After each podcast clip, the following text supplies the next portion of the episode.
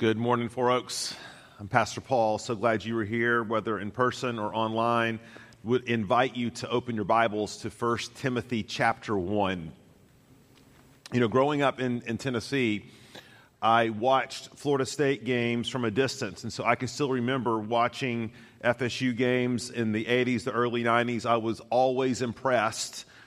Chief Osceola, Renegade and the Flaming Spear, despite myself, I thought that was the coolest thing, right? And when the gauntlet was thrown down, you knew that it was time to play. I also remember the classless Miami fans who and players who tried to taunt and intimidate the horse. You guys remember that? And may the fleas of a thousand camels infest their armpits. But what we have here in 1 Timothy is the Apostle Paul throwing down the gauntlet, the flaming spear, so to speak. And his thing that's burning in his heart is the issue of the church. And as we introduced this series last week, we were reminded, weren't we, that the Word of God doesn't just speak to us in private, personal matters, like what kind of marriage are we going to have, or what kind of parent are we going to be, or uh, what are we going to believe uh, about Jesus in terms of personal salvation? Obviously, does speak to all that. But it also speaks to us in much more corporate public matters as it relates to the family of God.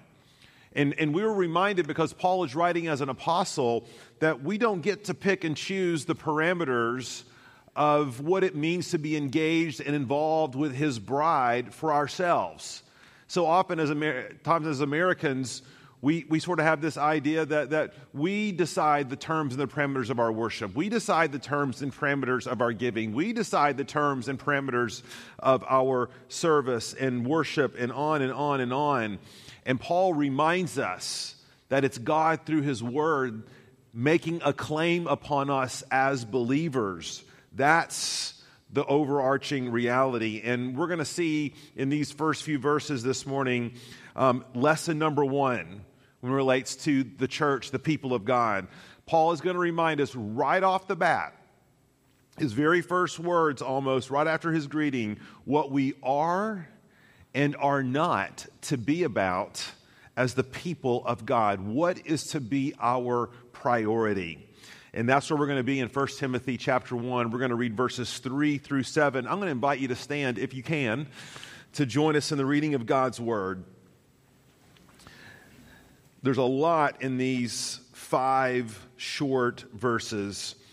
Listen to the word of God. As I urged you when I was going to Macedonia, remain at Ephesus so that you may charge certain persons not to teach any different doctrine nor to devote themselves to myths and endless genealogies, which promote speculations rather than the stewardship from God that is by faith.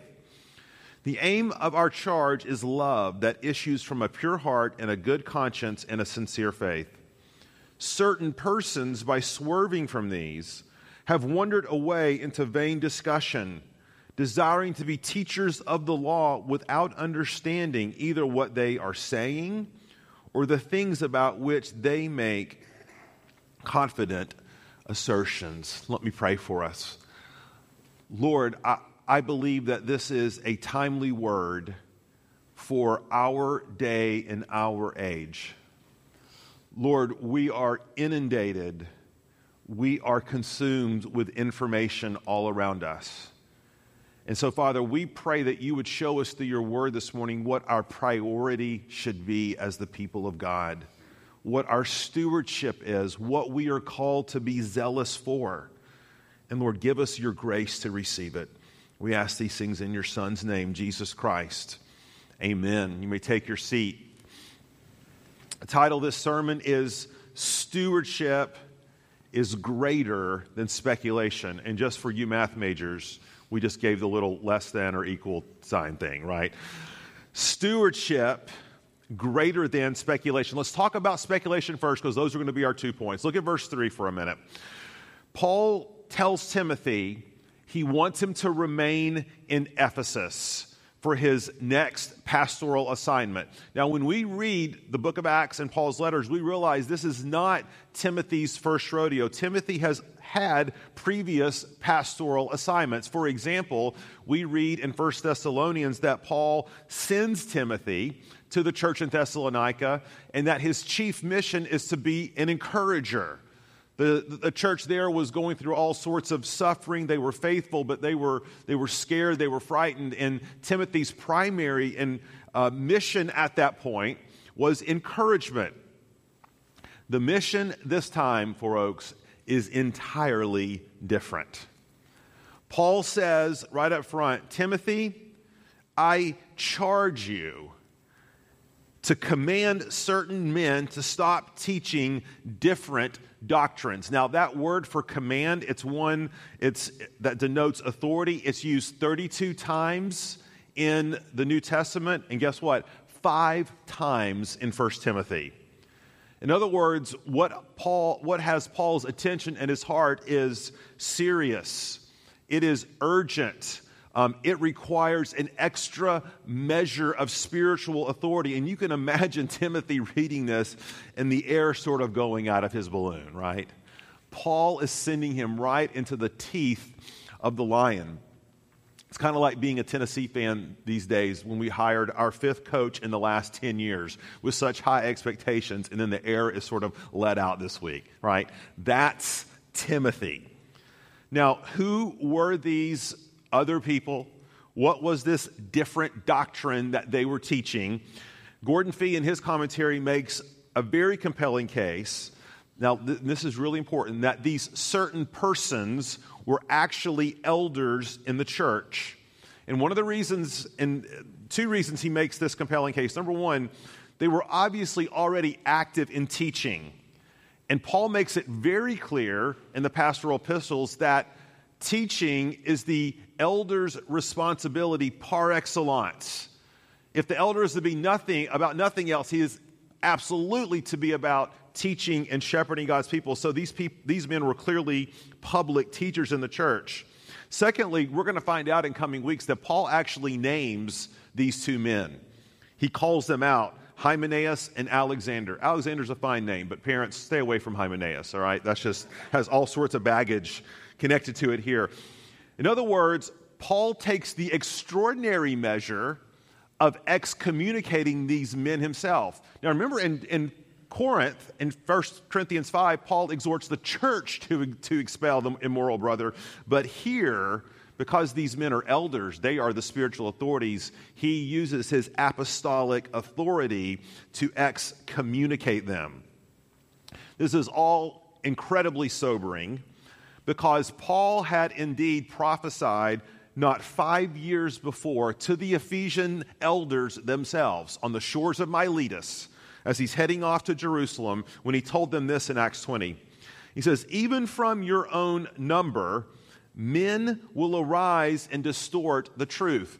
It wasn't enough for Paul to say, Some people in the church. He looked out over them and said, Elders, you've been charged with the spiritual care and shepherding of God's people, but even some of you will rise up and distort the truth. And this is what was happening. See, these men were not content with just being faithful elders, faithful shepherds, faithful stewards. They were desiring to be, and look down here at verse 7, it says teachers of the law. And there's a specific kind of official meaning there. Where, where, it denotes this idea that these men, sort of in the rabbinical tradition of the Jews, sort of aspired and saw themselves as the Christian version of the Jewish rabbi and all that that entails. They wanted to be recognized, they wanted to be singled out as important, as smart, as esteemed. They were, in fact, the Christian version of the Pharisees. And what they were doing, Paul says, is teaching different doctrines. And the word literally for different, false. Paul goes on to, to describe these different doctrines as myths, as genealogies. And while it's impossible for us to know exactly what's happening, we can pretty well surmise just from the extra biblical literature that circulating at this time during the intertestamental period, and that's the time between the Old and the New Testament. So remember, the Jews had been carried off to captivity in Babylon. And then when they had come back to Palestine to reclaim their land, there was 400 years of silence.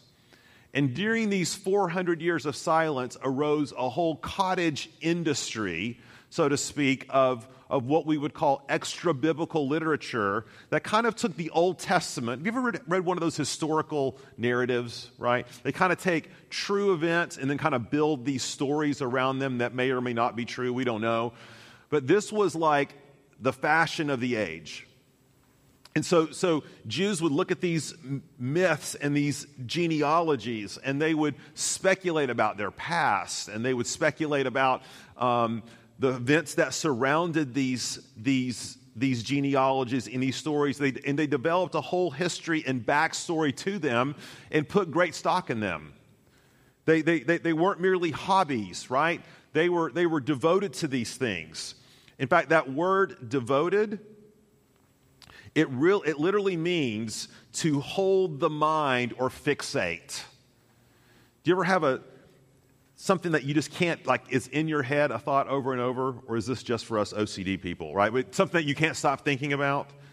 Now, for you movie buffs, think Inception. There you go, right there. In fact, I had a friend in another city. They had to go to a therapist because they had a song stuck in their head. I didn't ask which song because I knew it would get stuck in my head as well, right? Maybe it was something from the Beatles. I don't know. But, but this idea that they weren't, this wasn't just kind of a passing fancy. These people were into this. They were devoted, their minds were fixed on it. And, and their attitude seemed to be you know, there's, there's certain simple truths about the Bible, and, and, and that's fine. But if you are super spiritual, if you are super discerning, if you want to go super deep, you need to study these things as well. And here is why, Four Oaks, this was so dangerous. This was not a frontal assault on the gospel. This, the, the, these, all of this speculation, which is what it was, speculative theology, did not contradict the Bible directly. It was much more subtle than that. There was just this pressure for people to gravitate to other authorities, other truth sources, with this sort of misguided belief that there's so much more out there that I need to know to be spiritual, to be really discerning. In other words, they, there, are, there are Christians, but then there are discerning Christians, right? Who know the deeper things of God, who, who have the lay of the land, so to speak. Kent Hughes, in his commentary, says this, and it is it's such a great word. These errant elders weren't Judaizers like those in Galatia who taught salvation by obedience to the law. It was not so much that they set out to be heretical, they simply wanted to go deeper into the scriptures. They wanted to go beyond the simple exegesis of Paul, and by giving people and events allegorical meaning, simple stories would reveal fantastic truths. They did not set out to abandon the gospel doctrine that salvation is by faith alone. But in fact, their progressive, and I love this word, accretions smothered the gospel. In, in, in other words, Bible code stuff, right? You know, you know if, if, if you just read the scriptures in this certain way, whether it's old or new, then the truth behind the truths will reveal yourself. You'll be prepared. You'll really know. This is kind of the, the, the ethos that was permeating there. Now, folks, let me just say, I don't think it's a coincidence that we're coming to this passage at a time when the evangelical church at large, where the gospel is not under constant threat of being denied, but it's under constant threat of being smothered, neglected, obscured, sort of gently set aside for the sake of being immersed in the latest whatever conspiracy theory is going on. I don't just, and I sadly, I don't say even among Christians. Sadly, I say, I think, particularly among Christians. Now, whether it's, and don't look up any of these things because they'll get sucked, you'll get sucked down the rabbit hole. Okay, so let me just give you some examples. Whether it's QAnon, Bill Gates, microchips and vaccines, child abuse rings, Pizzagate, one world government, satanic councils. Guys, I had a Christian friend who would not go visit his family in another state because he was absolutely, positively, 100% convinced that Inauguration Day there was going to be martial law and a coup and overthrow of the government. And so he would not travel. It was very boring for him that day, okay? Now, let me just say this I understand that even in this room, there might be disagreements about what is and is not a genuine conspiracy. Some of you might be like, see, Pastor Paul, you, you, you see, you're, you're a denier, right? Yet, let me just say this what all of these things have in common by definition, hear me, is that they are speculative. They're incredibly difficult to prove if they are true or not true. They require experts, they require authorities outside the Bible. And you know what I want to say to all that? And I think what Paul would say doesn't matter if it's true or not true. See, I love it that Paul doesn't even try to engage their arguments. He doesn't even say, well, you know, really the way those genealogies came about was this, and this is the way they're supposed to function in the life of God. He doesn't even say that. He doesn't even counter in terms of the content of their speculations and theories. And the question is why? And Paul's very clear. Says, because they're vain. They're, they're senseless babble. In other words, I think what Paul will tell us, those things are not what's most important.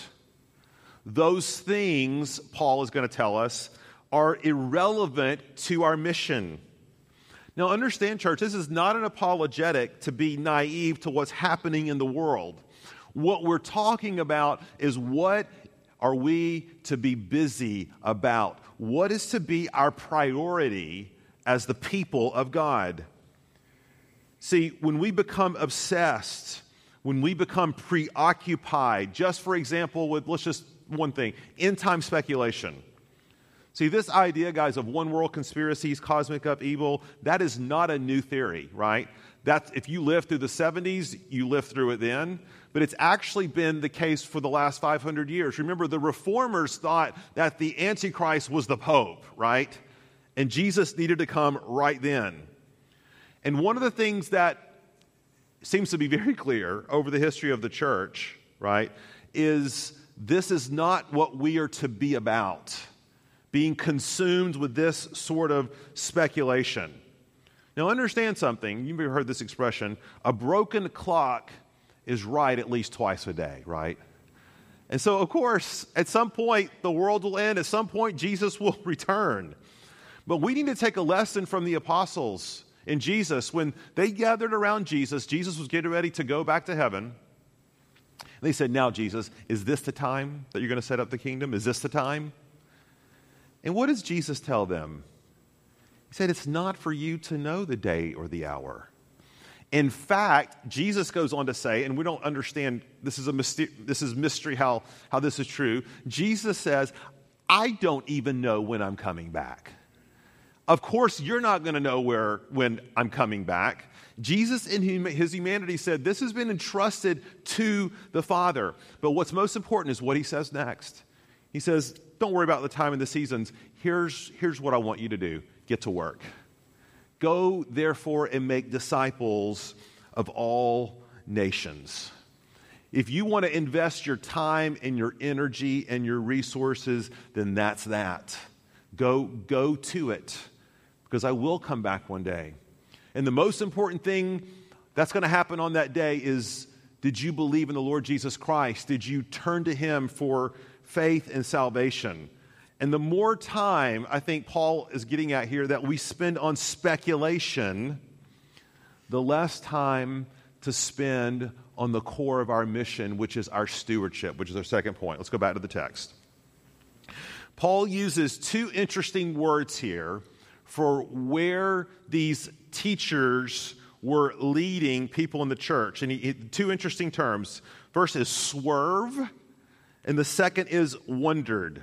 And they, those literally means to deviate or to sort of run your cart over into the ditch. I know some of you have, have these features, safety features on your cars where it'll start, stop, it'll start beeping when you sort of, you know, slide over the center line, right? Or roll into the shoulder. And let's be honest, those things are incredibly annoying, right?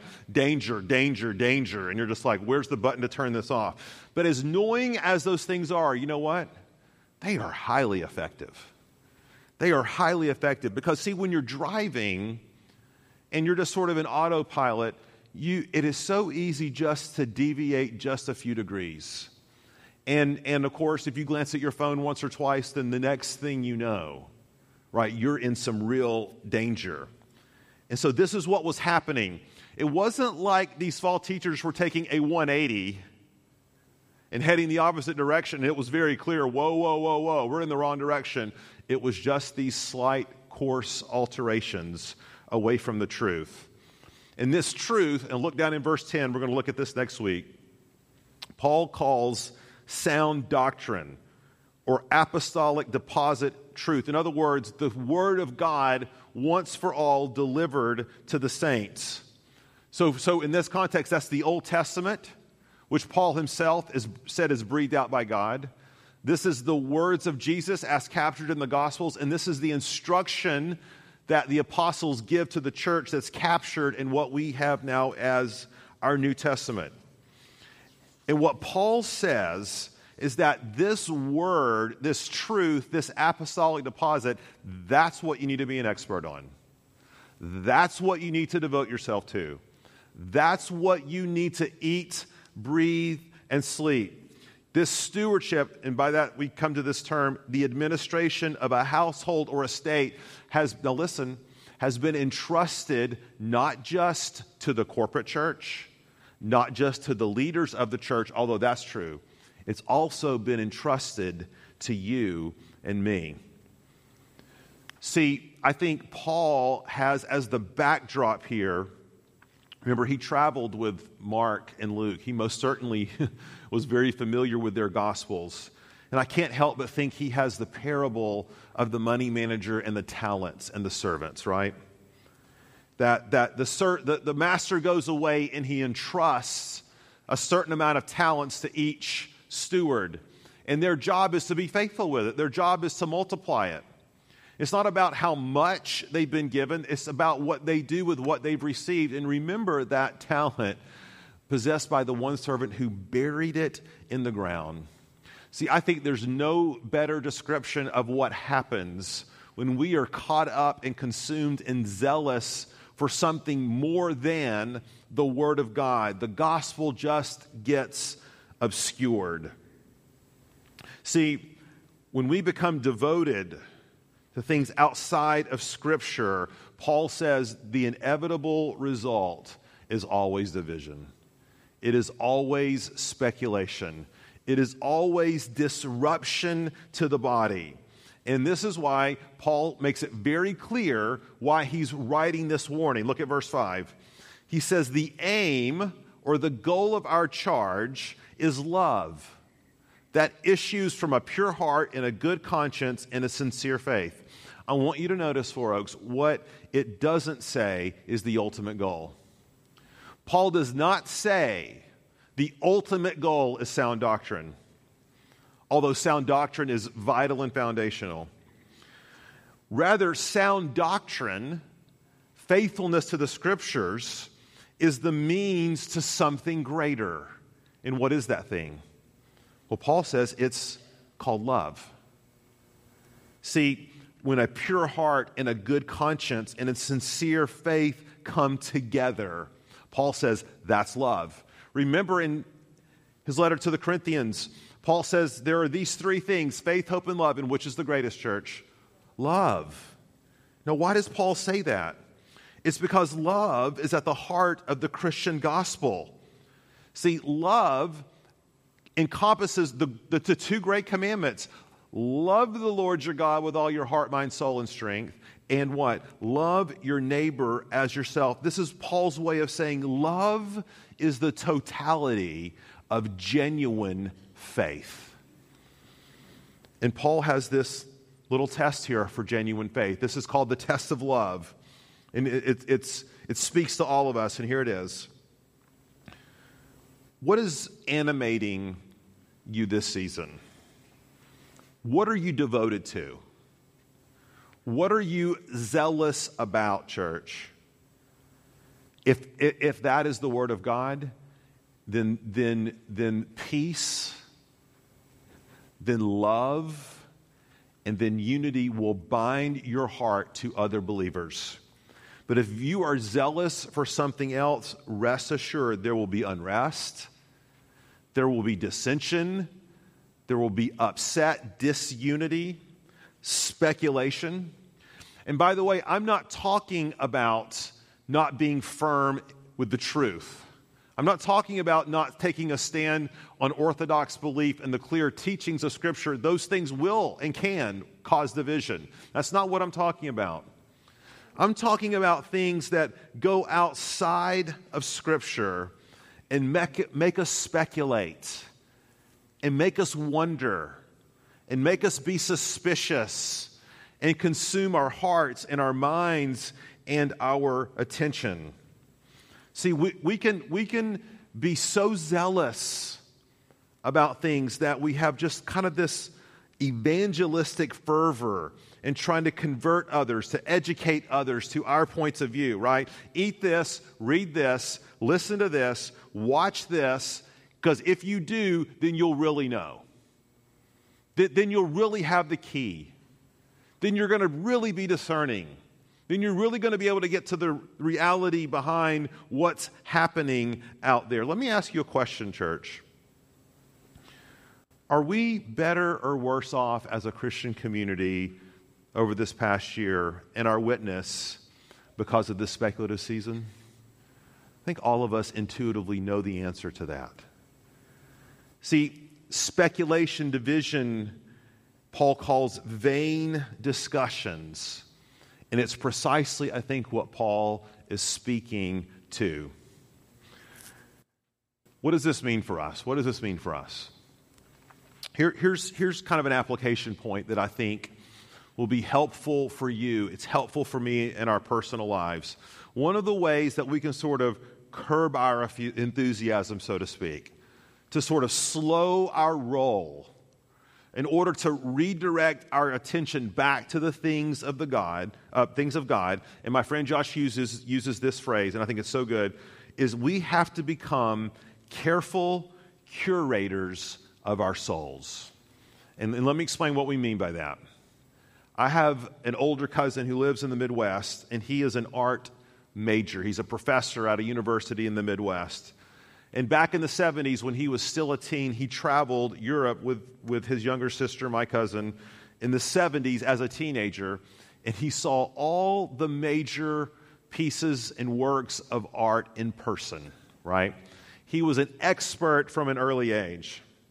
And so, in his elder years now, as he's teaching, he has previously served as a curator at a very, very well known art museum in the Midwest. And what does a curator do? Well, a curator in a museum has to decide what are we going to display and what are we not? What are we going to highlight and what are we not?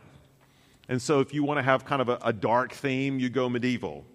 If you want to have kind of this romantic theme, you go impressionist. You, you want to have this majestic thing, you go baroque. I mean, on and on and on. That's about limits my knowledge, okay, of, of art. Let me just be honest with you. But, but all of this is from a curator standpoint, is meant to shape, okay, sort of the social imagination of the audience. You want them to come in and receive something and experience something and walk in something. How are you doing, church, in the curation of your soul? What is it that you are absorbing? What is it that you're reading, listening to, meditating on, thinking about.